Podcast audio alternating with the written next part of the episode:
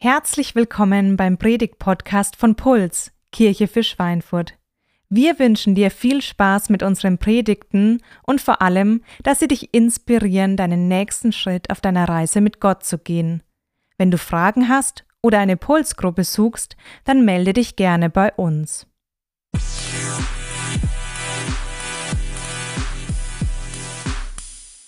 Es geht heute um Israel, um das Land, um das Volk Israel. Und ich habe euch einfach ein paar Bilder mitgebracht, die sind ungefähr zehn Jahre alt. Als ich das erste Mal in diesem Land gewesen bin, meine ersten Eindrücke eingefangen habe, das ähm, will ich euch auf ein paar Bildern einfach mal zeigen. Ähm, das war so mit der erste Blick, den ich hatte auf Jerusalem, auf diese Jahrtausende alte Stadt, faszinierende Stadt. Ähm, Mittelpunkt oder, oder heilige Stadt für drei der ganz großen Weltreligionen, ja, für ähm, die Juden, für die Christen, für die Muslime eine heilige Stadt und die Atmosphäre dort ähm, sehr besonders. Ähm, auf dem nächsten Bild ähm, seht ihr einen Blick auf die sogenannte Klagemauer, ähm, vor der viele betende Juden stehen. Auf dem nächsten Bild sieht man mal noch jemand größer, eine Person ähm, aus aller Herren Länder. Kommen Juden auch dorthin, um in dieser Stadt und speziell an diesem Platz auch Überreste des Tempels zu beten, zu Gott zu beten und so Röllchen dann in die Mauer zu stecken. Ihr habt bestimmt davon Bilder gesehen. Ein weiteres äh, Bild, was ich mitgebracht habe, was auch für mich, für uns gewöhnungsbedürftig war, so viele Leute mit so viel Maschinenpistolen und äh, gefühlt jeder hat irgendwie eine Waffe bei sich. Ähm, bringt was zum Ausdruck von, von Konflikt, Konfliktpotenzial, von einer gewissen Unsicherheit, ähm, die man dort spürt, oder vielleicht auch Sicherheit, weil ja so viele eine Knarre haben. Ähm, und noch ein weiteres Bild. Das ist ähm, einer der uralten Ölbäume, Olivenbäume. Der hat wahrscheinlich so etwa ein Alter, dass er aus der Zeit von Jesus stammen könnte. Ähm, und ein letztes Bild noch. Blick von äh, vom, vom Ölberg rüber auf die Stadt Jerusalem. Das ist ein Friedhof, ein jüdischer Friedhof, riesig groß. Und man kann von dort rüberschauen auf die Altstadt von Jerusalem. Das ist ungefähr der Ort, von wo aus, äh, wo, wo Jesus mal sah und wo er über die Stadt Jerusalem Tränen vergossen hat. Ähm, so viel einfach mal ein paar Bilder. Es, es ist ein winziges Land und gleichzeitig ist es so ein faszinierendes Land. Ähm, es ist ständig in den Medien das bekommt ihr ja mit, ähm, der sogenannte Nahostkonflikt, ständig in den Medien, der Konflikt zwischen ähm, Israelis und Palästinensern. Und äh, vielleicht ist Israel das am meisten bewunderte und gleichzeitig das am meisten gehasste Volk oder Land. Jetzt habe ich keine Ahnung, wie du äh, selber zu, zu Israel stehst. Vielleicht bist du ein Israel-Sympathisant weil du denkst, ja, das ist äh, echt ein kleines Land, das ist umzingelt von Feinden, die bis heute oder viele von denen bis heute sagen, hey, unser Ziel ist, diese Leute ins Meer zu jagen und dort zu, ersau zu ersäufen, zu ertränken, wie auch immer, tot zu machen. Ähm, vielleicht bist du Israel-Kritiker. Vielleicht ähm, denkst du, ja, das ist ein Volk, die, die halten die Palästinenser klein, die sind irgendwie arrogant. Keine Ahnung, wieso deine persönliche Haltung zu diesem Volk und zu diesem Land ist. Israel heute ist sicherlich äh, ein Land, das nicht alles richtig macht. Es gibt so richtige Fans und Freaks, die halten alles für gut. Ähm, das stimmt sicherlich nicht. Genauso wenig wie das im alten Israel äh, gestimmt hat dass, dass das Volk alles richtig gemacht hätte. Ganz im Gegenteil. Mm, aber Israel spielt immer noch eine besondere Rolle in der Welt, in der Weltgeschichte. Ich glaube, irgendwie spürt man das. Ähm, äh, und zwar auch unabhängig davon, ob die Juden selber oder ob wir uns dessen bewusst sind oder nicht. Aber irgendwie spielt dieses Land eine besondere Rolle. Und auch unabhängig davon, ob ähm, ob Israel oder ob die Welt das mit Gott in Verbindung bringt oder nicht in Verbindung bringt. Ähm, Tatsache ist, dass in diesem Jahr ein Jubiläum stattfindet. Der moderne Staat Israel, der ist am 14. Mai, also jetzt haben wir ja bald Mai, 1948 gegründet worden. Damals ging auf UN-Beschluss das britische Mandat ähm, zu Ende und der Politiker David Ben Gurion damals hat äh, die Unabhängigkeit erklärt und hat den ähm, Staat Israel proklamiert. Das jährt sich also in ein paar Wochen zum 75. Mal. Vorher haben die Juden einfach weltweit zerstreut äh, gelebt, über, über lange, lange Zeit. Und seit 1948 gibt es wieder diesen Staat Israel. Ich werde heute definitiv keine politischen Statements ähm, abgeben. Das sehe ich nicht als meinen Auftrag. Ähm, was ich machen möchte, ähm, ist Nee, äh, genau, was, ja, was ich machen möchte, jetzt habe ich es. Ähm, ich möchte einfach versuchen aufzuzeigen, welche Rolle spielt dieses Volk in dem großen Plan, den Gott hat mit dieser Welt. Die Caro hat uns ja vorhin mit reingenommen. Ähm, welche Rolle und welchen Plan hatte Gott mit diesem Volk speziell? Und mein Problem war weniger, was sage ich heute, sondern mein Problem war, was sage ich nicht heute. Weil es einfach so ein mega großes Thema ist. Eigentlich fast alles, was wir im Alten Testament, in diesem ersten Teil der Bibel finden. Das ist die Geschichte, die Gott mit diesem Volk gegangen ist. Und ähm, das ist nicht einfach, das irgendwie äh, zusammenzufassen. Aber ich will das trotzdem versuchen. Ich möchte fünf Epochen aufzeigen und jeweils ähm, äh, auch so ein rausarbeiten oder was wir lernen können, was das mit dem Plan Gottes zu tun hat. Unsere Serie heißt The Story, die Geschichte. Und diese Geschichte, die Gott mit diesem Volk Israel und insgesamt mit der Welt hat, diese Geschichte, die ereignet sich in der Geschichte, also in den Koordinaten von Zeit und Raum, passiert diese Geschichte Gottes. Also das heißt, das ist nicht eine Idee, das ist nicht eine literarische Erzählung oder so. Ähm, das ist keine literarische Erfindung, keine Fantasie, sondern es passiert in den Koordinaten von Raum und Zeit. Deswegen hat man ganz viele Ortsangaben, Zeitangaben in der, ganz, in der gesamten Bibel. Diese Geschichte ereignet sich in der Geschichte und man kann es eigentlich noch, noch krasser ausdrücken. Die, diese ganze Geschichte ist seine Geschichte. Und auf Englisch kann man ein schönes Wortspiel machen, ja? History, Geschichte, is his story. History is his story. Die ganze Geschichte ist Gottes Geschichte. Und deswegen, die Predigt heute wird ein bisschen anders sein ähm, als sonst, weil ich werde heute gar nicht irgendwelche Geschichten aus meinem Leben oder so bringen. Habe ich heute keine Zeit dafür, weil ich äh, alle Zeit brauche, um, um diese Geschichte ähm, Gottes mit diesem Volk euch ein Stück ähm, überschaubar zu machen und, und nahe zu bringen. Mm. Und ich werde ähm, auch, so normalerweise haben wir einen zentralen Text, über den wir sprechen, den wir versuchen zu verstehen, zu erklären. Ich werde heute sehr viele einzelne Stellen nehmen. Ähm, es sind alles wichtige zentrale Stellen, aber um zu helfen, diesen Plan, diese, ja, diese Timeline, diese Geschichte zu verstehen. Ähm, wie gesagt, die erste Predigt, da ging es um den Anfang, um die Schöpfung.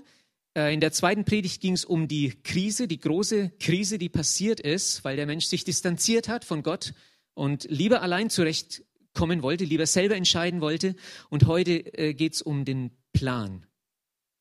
Und äh, wenn ihr euch erinnert, wenn ihr die erste Predigt gehört habt vom Lukas, man kann die übrigens auch ähm, als Podcast an verschiedenen Plattformen nachhören, da hat Lukas einen Satz gesagt, die beste Form, Gott auf dieser Welt zu repräsentieren, ist keine Kraft, keine Maschine, keine Theorie, sondern eine Person.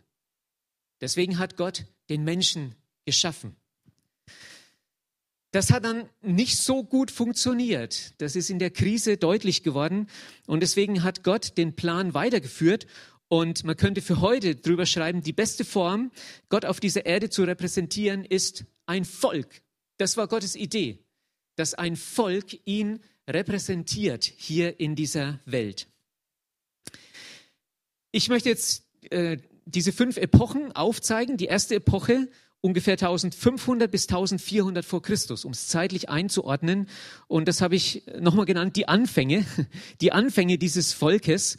Und ähm, es, es begann folgendermaßen, im ersten Buch Mose, Kapitel 12, lesen wir, dass Gott zu einer einzelnen Person begonnen hat zu sprechen. Der Herr sprach zu Abraham, zieh aus deinem Land weg, verlass deine Sippe und auch die Familie deines Vaters und geh in das, in das Land, das ich dir zeigen werde. Ich will dich zu einer großen Nation werden lassen. Ich werde dich segnen und deinen Namen bekannt machen. Und du wirst ein Segen für andere sein. Ich will die segnen, die dich segnen und verfluchen, die dir fluchen. Alle Völker der Erde werden durch dich gesegnet sein. Hier wird von diesem einzelnen Mann ein, ein riesiger ähm, Horizont geöffnet. Gott wiederholt ihm das noch ein paar Mal. In 1. Mose 15, Vers 5 sagt er dann, Gott führte ihn ins Freie, also aus seinem Zelt, es war ein Nomade, er führt ihn ins Freie und sagt, schau mal hoch zum Himmel und zähl die Sterne, wenn du es kannst. So zahlreich wird deine Nachkommenschaft sein.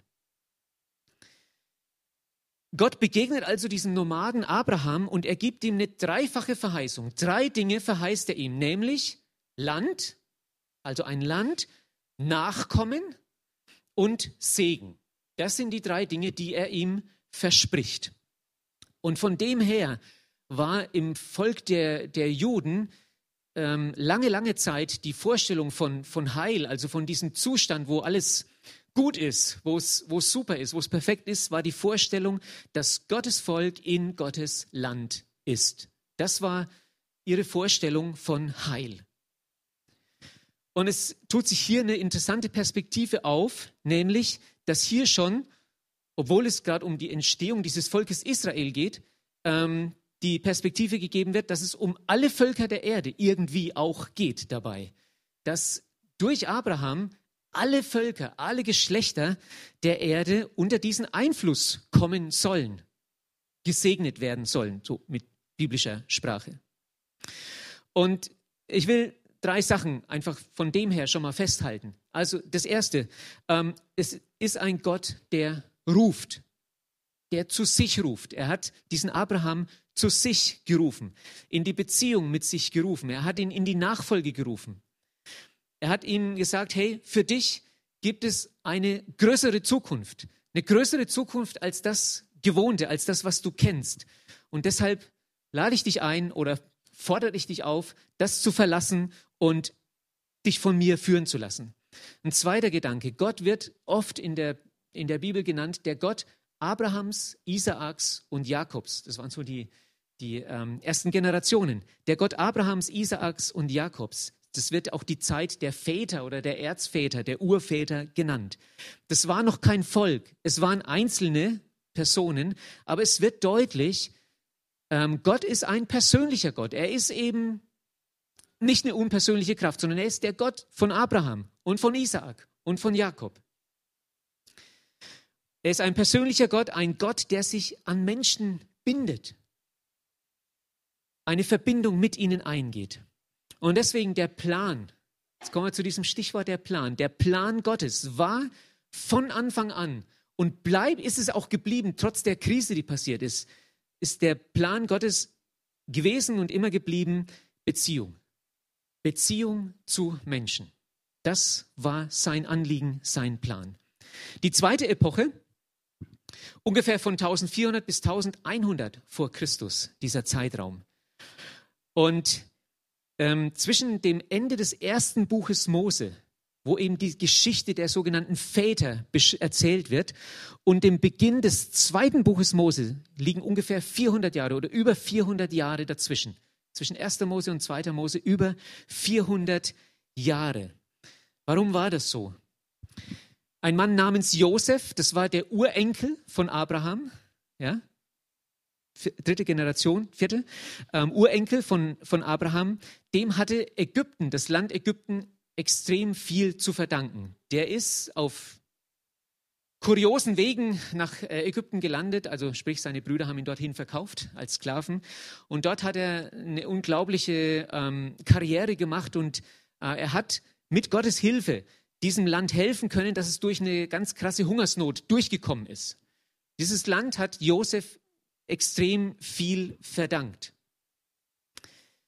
Ähm, und dort in Ägypten ist das, das Volk angefangen zu wachsen, sich zu vermehren. Und zwar richtig, richtig heftig. Sind richtig viele geworden, ähm, haben sich sehr, sehr vermehrt.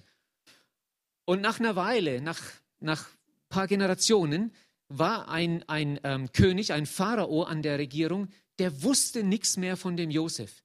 Der wusste nichts mehr davon, was sie diesem Mann und dem Gott, dem der äh, geglaubt hat, ähm, zu verdanken hatten. Und dieser Pharao hat sich bedroht gefühlt. Es heißt, es hat ihn das Grauen gepackt, weil die so gewachsen sind. Der hat die Panik gekriegt und hat gesagt, die, die sind bald mehr als wir und wenn es mal irgendwie einen Krieg gibt und die stellen sich plötzlich gegen uns, dann haben wir ein Problem. Und dann hat er eine Gegenmaßnahme ergriffen und hat ähm, eben angeordnet, dass sie unterdrückt werden, dass sie arbeiten müssen. Die mussten ganze Städte äh, aus Ziegeln bauen.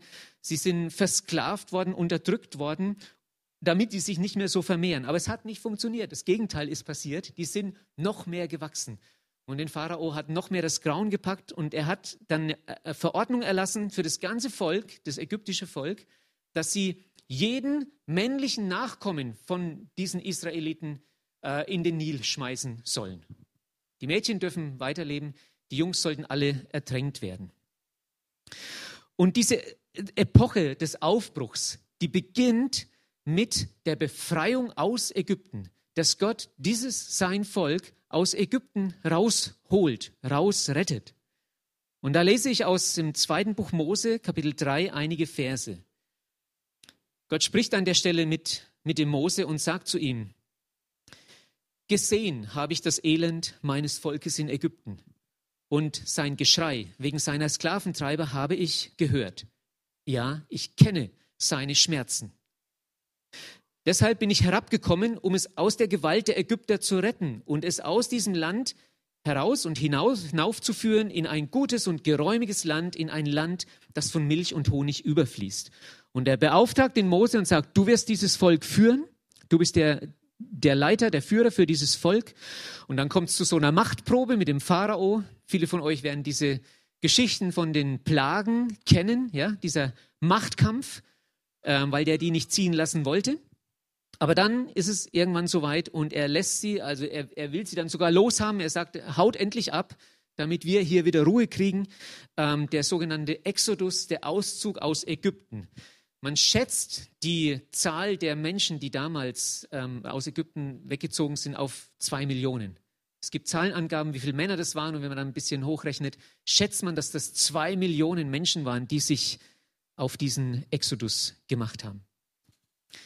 Und in dieser Phase, in dieser Epoche ähm, gibt Gott Israel Antworten auf mehrere Fragen.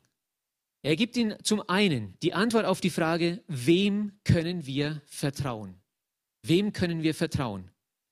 Es wird nämlich zu sowas wie einer Grunderfahrung für das Volk Israel, diese Rettung aus Ägypten.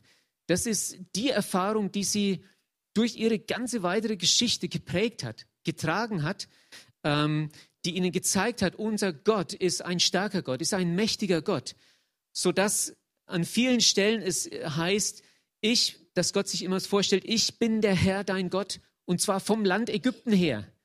Das, so hat er sich definiert. Ich bin der, der euch aus dem Land Ägypten rausgeführt hat. Das kommt über 100 Mal vor im Alten Testament. Er ist die höchste Autorität und er hat seine Macht für das Volk Israel eingesetzt. So und auf eine Art und Weise, wie das sonst niemand gemacht hat. Äh, kein anderer Gott oder sogenannter Gott hat Israel so ähm, behandelt, ist so mit ihnen umgegangen. Und dann kommt diese Zeit in der Wüste. 40 Jahre sind sie durch die Wüste gewandert. In dieser Zeit ähm, haben sie die sogenannte Stiftshütte gebaut. Es war äh, ein Zelt ähm, als ein Ort der Begegnung mit Gott. Und Gott war mit ihnen unterwegs. Das ist auch eine Vorstellung, die ist irgendwie ein bisschen, ein bisschen verrückt. Ein Gott, der zeltet. Ein Gott, der zeltet, der mit seinen Leuten unterwegs ist. Die ganzen Völker im Umfeld, die hatten so Lokalgötter. Da gab es einen Gott, der war für der Gott des Berges und es gab einen Gott des Tales und so weiter. Das waren alles so Lokalgötter. Die hatten so einen bestimmten Zuständigkeitsbereich. Und das steht im Kontrast zu dem Gott Israels, der sagt, ich bin überall Gott. Ich bin für alles zuständig und ich werde mit euch sein. Er war mit ihnen unterwegs. Und er gibt Israel eine Antwort auf die Frage, wie kann das Leben gelingen? Wie kann das Leben gelingen? Wer jemals von euch so in den Bergen unterwegs war und so richtige krasse Serpentinen gef äh, gefahren ist, ähm, dem wird es vermutlich so gegangen sein wie mir. Äh, eine gewisse Dankbarkeit für Leitplanken. Hoffentlich äh, gibt es Leitplanken. Es gibt auch Länder, da gibt es keine Leitplanken. Aber in dem Moment ist man dankbar für eine Leitplanke und ich fühle mich überhaupt nicht eingeschränkt in meiner persönlichen Freiheit durch diese Leitplanken. So, ich bin dankbar, weil die mich schützen, weil die mir zeigen, ähm, hier gibt es eine, eine Grenze und wenn, wenn du die durchbrichst, wenn du die überschreitest, dann wirst du dir und denen, die mit, in, mit dir unterwegs sind im Auto, äh, richtig krassen Schaden zufügen. So ähnlich ist es mit den Geboten. Gott hat diesem Volk auf dem Berg Sinai die sogenannten zehn Gebote gegeben. Zehn Leitplanken, sage ich gerne. Zehn Leitplanken für die Beziehung zu Gott und für die Beziehung zueinander. Gott hat sein Volk befreit aus Ägypten und jetzt gibt er ihnen so eine Art, so eine Art äh, äh, Grundgesetz, so eine Guideline, damit sie auch frei bleiben. Das war seine Intention. Gott hat sein Volk befreit und er gibt ihnen die Gebote, damit sie frei bleiben. Es sind Leitplanken der Liebe Gottes. Und diese Gebote nehmen nicht ihnen nicht die Freiheit, sondern sie garantieren ihnen die Freiheit. Und eine dritte Antwort, die auf eine dritte Frage, die Gott ihnen gibt in dieser Zeit, wie kann die Schuldfrage gelöst werden? Wie kann man klarkommen, wenn das Leben, wenn wir das, wenn ich das Leben nicht so lebe, wie Gott ähm, es möchte? Und auf diese Frage ist das Opferwesen entstanden, dass Gott ähm, angeordnet hat, gezeigt hat, wie ähm, die Israeliten opfern können, damit Schuld vergeben wird. Schuld erfordert Sühne. Schuld erfordert Sühne.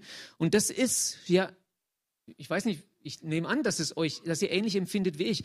Das ist unser Empfinden, wenn Leute anderen Leuten was Schlimmes antun.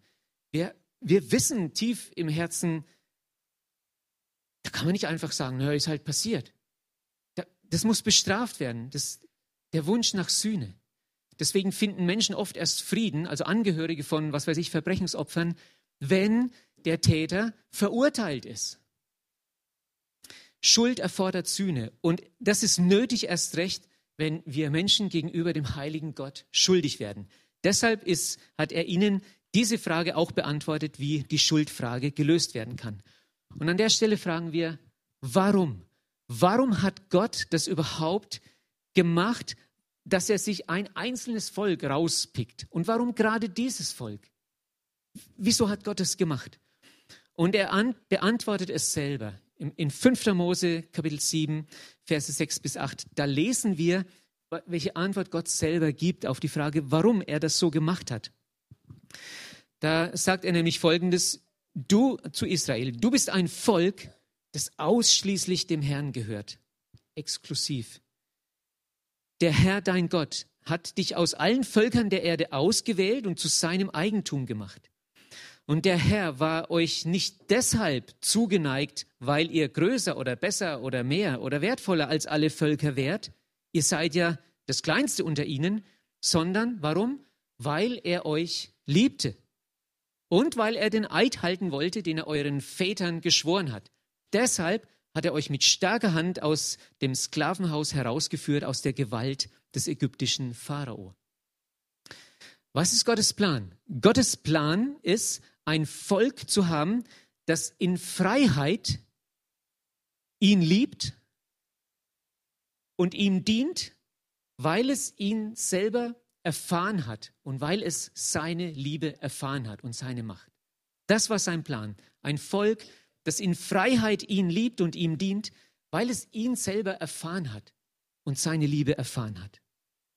Die dritte Epoche, ungefähr 1100 bis 930 vor Christus, das ist die Phase des Aufstiegs, könnte man sagen. Die Epoche des sogenannten Königtums. Israel wollte irgendwo auch, irgendwann auch einen König, so wie die Völker drumherum. Gott hat ihnen das zugestanden, hat gesagt, eigentlich bin ich euer König, aber okay, wenn ihr unbedingt einen König haben wollt, macht das. Und die ersten Könige waren Saul, David, Salomo. Das waren die ersten drei Könige im Volk Israel. Der wichtigste von ihnen war David. Der wichtigste König war David. Der hat ein extrem bewegtes Leben geführt. vom, so vom Hirtenjungen zum erfolgreichen Kämpfer und König. Und als irgendwann Ruhe und so Stabilität eingekehrt waren äh, und er sich in seinem Palast gut gehen ließ, da ist in ihm der Wunsch entstanden, er möchte ein festes Haus für Gott bauen, dass er nicht immer äh, weiterhin im Zelt sozusagen mitzieht, sondern er hatte den Wunsch, ein Haus zu bauen für Gott, also einen Tempel. Und dann lässt Gott ihm Folgendes ausrichten. 2. Samuel 7. Gott, so spricht der Herr. Du willst mir ein Haus bauen, in dem ich wohnen soll? Seit ich die Söhne Israel aus Ägypten herausgeführt habe, habe ich noch nie in einem Haus gewohnt, sondern bin bis heute in einem Zelt als Wohnung umhergezogen. Und er lässt David weiter ausrichten. Ich, ich selbst habe dich von der Schafherde weggeholt und ich habe dich zum Herrscher über mein Volk Israel gemacht. Ich bin bei dir gewesen, wohin du auch gegangen bist. Ich habe alle deine Feinde vor dir besiegt.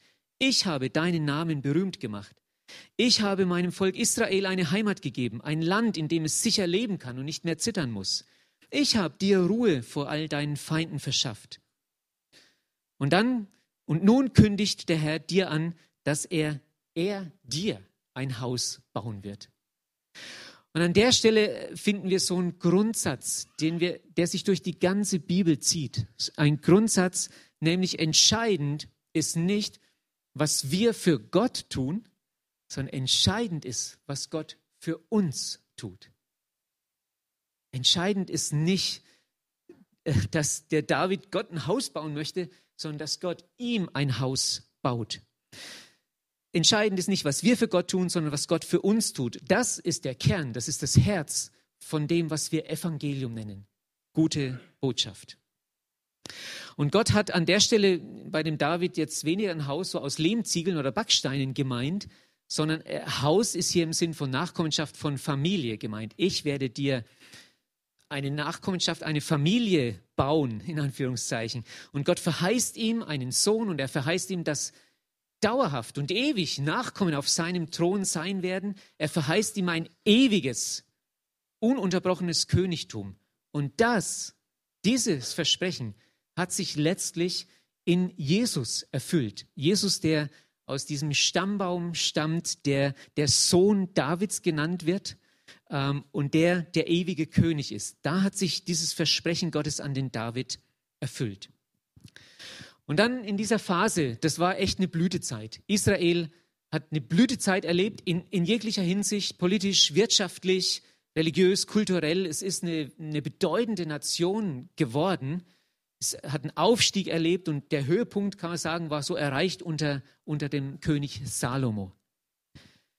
Von dem heißt, König Salomo übertraf alle anderen Könige der Erde zu der Zeit an Reichtum und an Weisheit.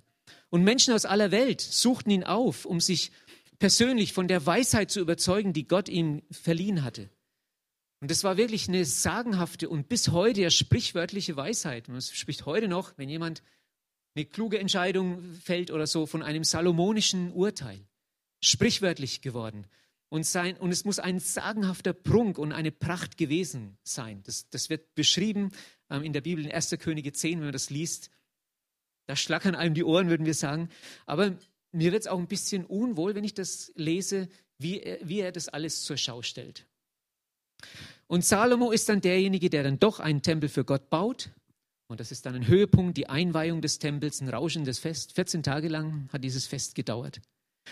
Und an, an der Stelle ähm, wird uns ein zweiter Grund gegeben, warum Gott, was für einen Plan er hatte, warum er dieses eine Volk sich ausgesucht hat und ausgewählt hat. Das erste war einfach, weil es lieb hatte.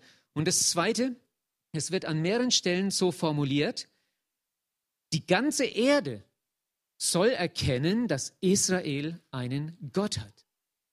Oder anders, damit alle Völker der Erde deinen Namen erkennen und damit sie dich ehren, so wie dein Volk Israel. Oder damit alle Völker der Erde erkennen, dass der Herr Gott ist und sonst keiner. Und wir erinnern uns an das Versprechen an Abraham, dass irgendwie alle Völker der Erde unter diesen Einfluss kommen sollen. Und das war sein Plan. Ähm, man kann sagen, der Plan Gottes war, er, er wählt einige aus, weil er alle will. So, mit Fachbegriffen spricht man von Partikularismus und Universalismus. Jetzt nicht so wichtig, diese Fremdwörter, aber Gott nimmt ein Volk, er nimmt einige, weil er alle will, weil er allen etwas modellhaft zeigen wollte, etwas demonstrieren wollte. Die vierte Epoche ist dann die Epoche des Niedergangs.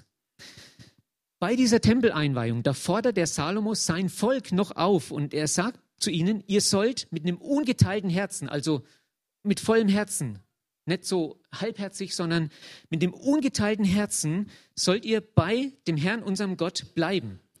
Und kurz danach, kurze Zeit später, wird über ihn selber gesagt, dass der König Salomo viele äh, ausländische Frauen liebte.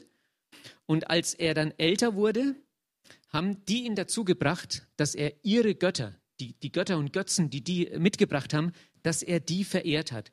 Und dann heißt, so war sein Herz nicht mehr ungeteilt bei dem Herrn, so wie das von seinem Vater David.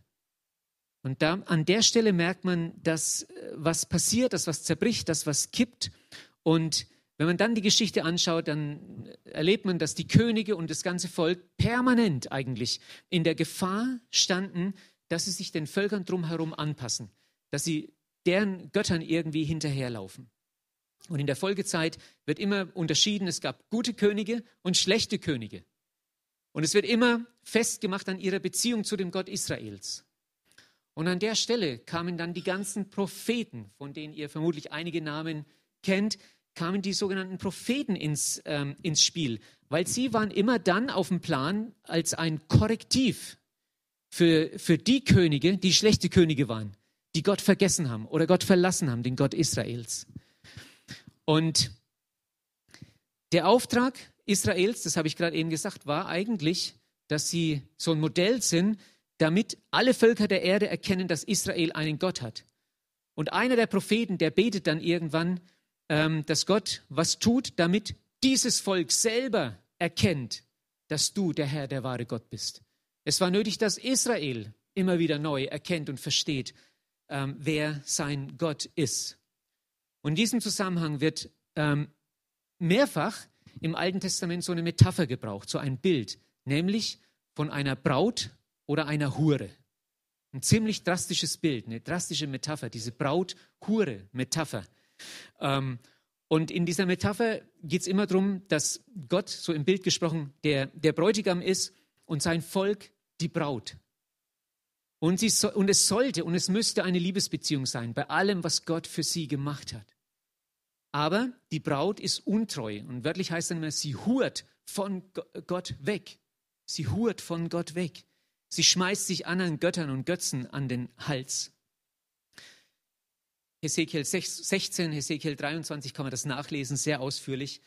Und das Krasseste, wie das am krassesten beschrieben wird, das war der Prophet Hosea, der im Auftrag Gottes eine Prostituierte heiraten sollte, um damit dem Volk was zu demonstrieren, ähm, wie dieses Volk mit Gott umspringt.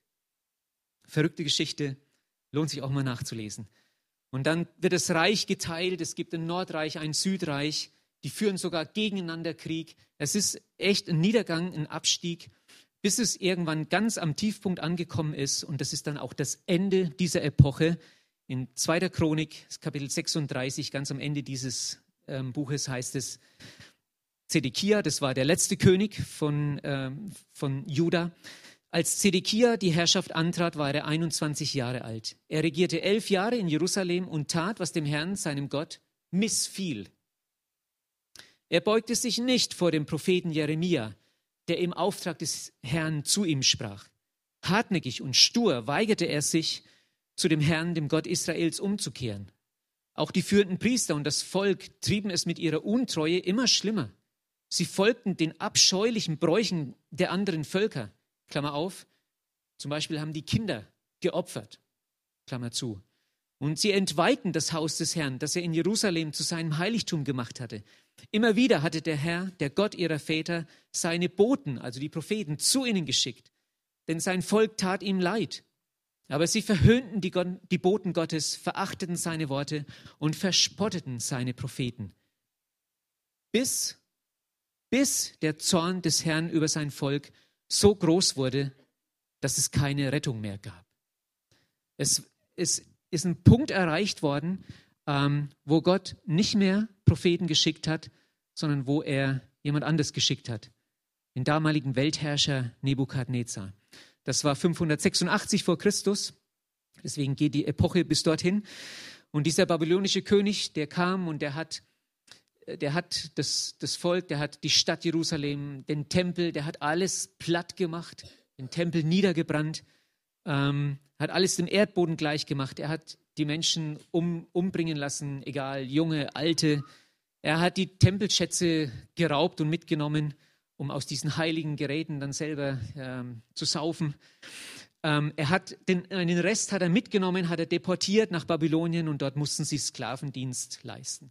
Und es war die totale Katastrophe für das. Es war ein einziges Bild der Verwüstung. Ich stelle mir so ähnlich vor wie die Bilder, die wir aus der Ukraine sehen. Äh, so sah das aus. Der Tempel war kaputt, die, die Wohnung Gottes ähm, war zerstört. Der Ort, um Gott zu begegnen und anzubeten und Opfer für die Schuld zu bringen, der ist ausradiert. Und die Frage, die irgendwie unwillkürlich kommt, warum, warum macht Gott das? Warum macht Gott sowas? Warum lässt er das zu? Warum übt Gott Gericht?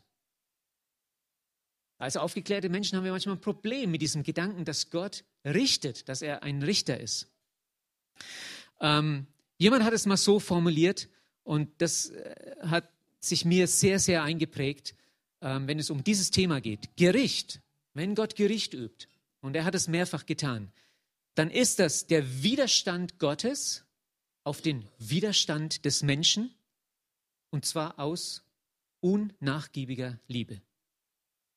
Also wenn Gott Gericht übt, dann ist es der Widerstand Gottes auf den Widerstand des Menschen aus unnachgiebiger Liebe. Deswegen Gottes Plan mit seinem Volk in dieser Epoche war, dass er gewarnt hat, geworben hat, gekämpft hat auf alle erdenkliche Art und Weise um sein Volk. Das war sein Plan. Und als der Überrest dann in der Gefangenschaft war, im Exil, da haben sie überlegt, da sind sie ins Zweifeln gekommen. Bisher, das habe ich am Anfang erwähnt, war die Idee von Heil ist, dass Gottes Volk in Gottes Land ist. Jetzt waren sie nicht mehr in Gottes Land. Sie waren in der Gefangenschaft. Sie hatten keinen Ort, keinen Ort mehr, um anzubeten. Und sie haben sich gefragt, ist Gott noch unser Gott? Ist Gott, will Gott noch der, der Gott des Volkes Israel sein? Ist er überhaupt Gott? Oder sind vielleicht doch die Götter der anderen Völker, der Babylonier, stärker? Diese Frage hat sie umgetrieben. Und dann kommt die letzte Epoche, ähm, die Erneuerung. äh, ab 538. Das ist, inzwischen hat die Weltmacht gewechselt, nicht mehr die Babylonier, sondern die Perser waren ähm, am Ruder. Und der Perserkönig Kyros hat einen Erlass gemacht und hat gesagt, alle, also aus allen seinen Ländern und Provinzen, die die ähm, Israeliten sind, dürfen, wenn sie möchten, zurück in ihr Land. Und in dieser Phase, wo sie gezweifelt haben, hat der Prophet Jeremia äh, dem Volk, dem, dem Überrest des Volkes dort in, in der Gefangenschaft einen Brief geschrieben. Und ich, ich zitiere nur einen Ausschnitt, einen ganz kurzen Ausschnitt aus diesem Brief. Und er sagt ihnen im Namen Gottes, äh, von Gott her, ich kenne ja die Gedanken, die ich über euch denke, spricht der Herr. Gedanken des Friedens und nicht zum Unheil, um euch Zukunft und Hoffnung zu gewähren. Wenn ihr zu mir ruft, also auch dort in Babylon, auch wenn es keinen Tempel gibt, wenn ihr zu mir ruft und zu mir betet, dann werde ich auf euch hören. Und wenn ihr mich sucht, so werdet ihr mich finden. Und ich werde euer Geschick wenden und ich werde euch an den Ort zurückbringen, von dem ich euch gefangen weggeführt habe. Dieser Brief von Jeremia ging an die Leute im Exil. Und es, sie haben da, dort zum ersten Mal die Erfahrung gemacht und zum ersten Mal wahrscheinlich verstanden, Gott ist Gott auch im Exil. Gott ist Gott auch in Babel. Also überall. Gott ist auch Gott dort, wo er scheinbar schwach ist, scheinbar ohnmächtig ist, wo er nicht bestätigt, wo er nicht eingreift, wo es uns nicht gut geht, wo er nicht erfahrbar scheint. Und Gottes Herrsein, das haben sie ab, ab dieser Phase ab, oder ab diesem Zeitpunkt verstanden, dass Gott der Herr ist. Das zeigt sich nicht immer nur in Sieg und Herrlichkeit und Erfolg, sondern es zeigt sich auch in den ganz anderen Situationen. Und wir machen vielleicht manche in Gedanken diesen Schwenk, dass Gottes, Gottes Sieg und Gottes Herrlichkeit sich am allertiefsten Punkt, den man sich vorstellen kann, im Leben von Jesus gezeigt hat, nämlich als er am Kreuz gestorben ist. Und Jeremia, dieser Prophet, der steht auf den Trümmern der Stadt Jerusalem, die so ähnlich aussahen wie in der Ukraine, und er fängt dort an zu singen. Er singt dort Klagelieder, die finden wir auch in der Bibel, die sogenannten Klagelieder. Äh, was soll er sonst singen? Aber inmitten dieser Klagelieder singt er dann, die Gnade des Herrn, die Gnade unseres Gottes ist nicht zu Ende.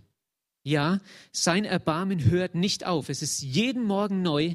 Groß ist deine Treue. Das kann er singen, obwohl er auf den Trümmern steht. Und er sollte Recht behalten. Und es kam der Tag, an dem die Gefangenen zurück durften aus dem Exil. Und ich habe das zusammengefasst, dass der Plan Gottes mit dieser Zeit war, zu zeigen, die Gnade triumphiert. Die Gnade Gottes triumphiert. Bisschen anders ausgedrückt finden wir das dann auch im Neuen Testament, im Römerbrief, noch ein Zitat.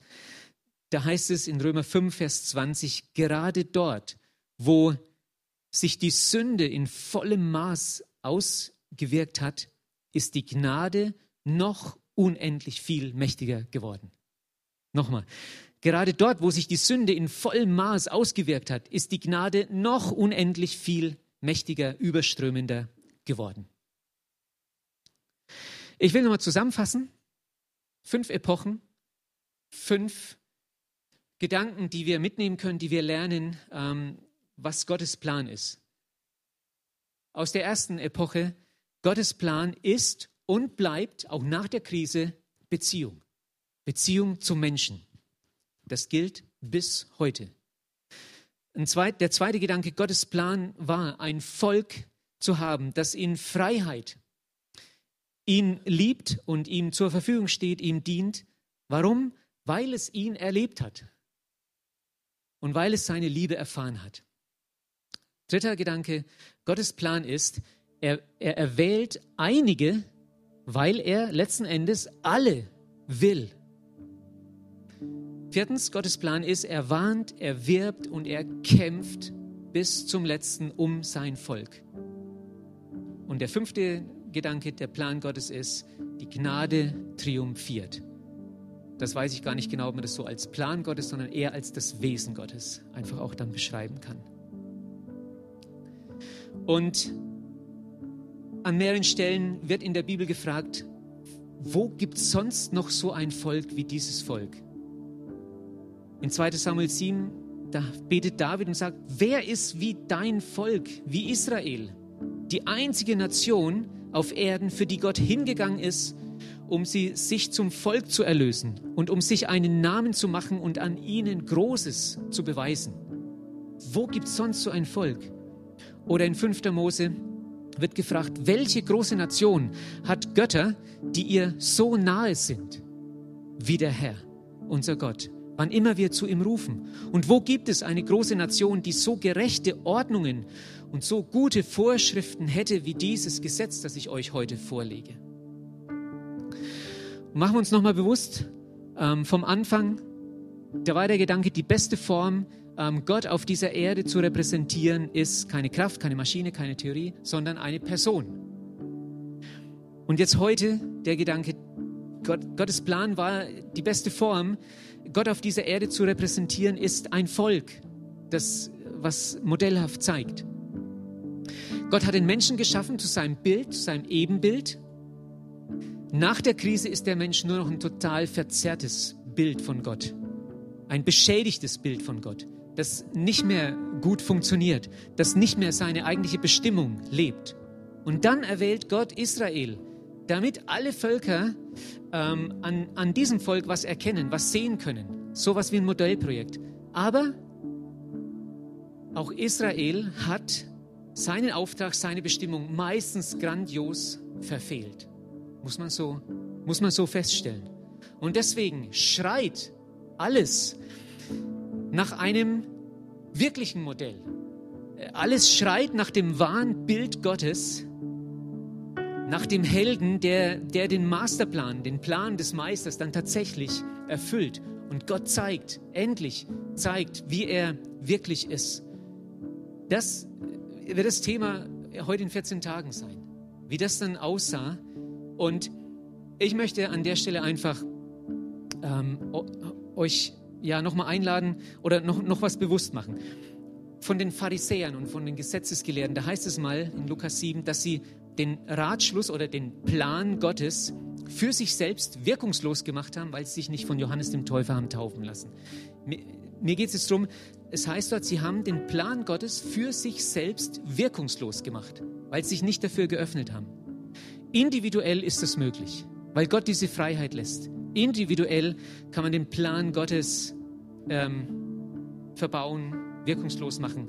Universell ist es nicht möglich. Universell wird niemand äh, Gottes Plan aufhalten können, wirkungslos machen können. Psalm 33, 11. Die Absichten des Herrn haben für immer Bestand. Seine Pläne setzen sich durch, jetzt und in allen künftigen Generationen. Und ich möchte einladen, dass ich möchte jeden, der hier ist, einladen, einfach Gottes guten Gedanken, Gedanken des Friedens und der Hoffnung und der Zukunft, Gottes guten Gedanken für dein Leben zu vertrauen und Gottes gutem Plan für dein ganz persönliches Leben zu vertrauen. Zum ersten Mal anzufangen zu vertrauen oder ganz neu zu entschließen, ja, es lohnt sich, ich will diesem Gott vertrauen, der auch für mich so viel investiert hat. Und für uns als Pulskirche, da hat mich der Gedanke bewegt, jetzt von Israel her, Gott nimmt einige, weil er alle will. Ähm, wir sind ein relativ überschaubarer Haufen immer noch. Und es gibt natürlich noch mehr in Schweinfurt, die, die auch an diesen Jesus und an diesen Gott glauben. Aber er nimmt einige, weil er alle will. Das ist unser Auftrag. Wenn wir anfangen, uns, ums, um, um, uns um uns selbst zu drehen, im eigenen Saft zu schmoren, dann können wir auch da den Plan Gottes für uns wirkungslos machen. Aber das werden wir nicht. Das wollen wir nicht. Weil wir, wir wollen, dass Gott uns nimmt und uns gebraucht, weil er alle will. Alle 53.000 von Schweinfurt, alle 114.000 im Landkreis und alle 400.000 im Einzugsgebiet von Schweinfurt. Darum geht's. Das ist, wozu wir da sind, wozu es Puls gibt, wozu Puls entstanden ist. Mit diesen Gedanken ähm, möchte ich euch jetzt einfach in die nächsten Lieder auch reingehen lassen. Ich bete gleich noch, danach werden wir nochmal singen. Und es gibt während, während des, der Zeit der Anbetung der Lieder, gibt es die Möglichkeit für dich auch, dass du nach hinten äh, in, an die Rückwand vom Saal gehen kannst. Dort sind, ist jemand, der für dich betet, wenn du das möchtest, der das gerne macht und mit dir und für dich betet. Dazu auch herzliche Einladung. Vater im Himmel, Gott Israels, ähm, Herrscher der ganzen Erde. Du hast dieses Volk genommen und es ist manchmal verwunderlich und gleichzeitig wunderbar, was deine Gedanken und deine Pläne damit äh, gewesen sind und immer noch sind. Und ich glaube, ich persönlich bin überzeugt, du bist noch nicht äh, fertig, noch nicht am Ende mit diesem Volk. Aber aus diesem Volk hast du einen Helden ähm, erwachsen lassen. Aus diesem Volk ist der gekommen, der endlich dich wirklich repräsentiert, dich wirklich zeigt, wie du bist. Und das möchten wir ja dann auch echt verstehen und möchten das verinnerlichen, was da geschehen ist und was eigentlich dieser Höhepunkt deiner Geschichte mit dieser Welt ist. Wir danken dir, Herr, dass du uns zu deinem Bild gemacht hast, dass wir dich widerspiegeln können. Ähm, ja, es ist immer noch, äh, muss man irgendwie den Spiegel äh, klarer kriegen und Manchmal ist es nicht so gut zu erkennen, aber wir beten, dass es immer mehr erkennbar wird, auch an unserem Leben, auch an der Pulskirche, wie du bist, wer du bist, was deine guten Pläne und Gedanken sind. Du bist faszinierend, du bist einzigartig. Wir lieben dich als Antwort, weil du uns zuerst geliebt hast. Amen.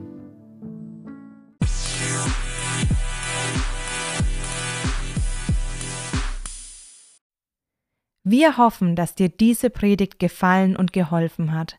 Wenn du Fragen hast, melde dich gerne bei uns. Alle Infos findest du auf www.puls-kirche.de.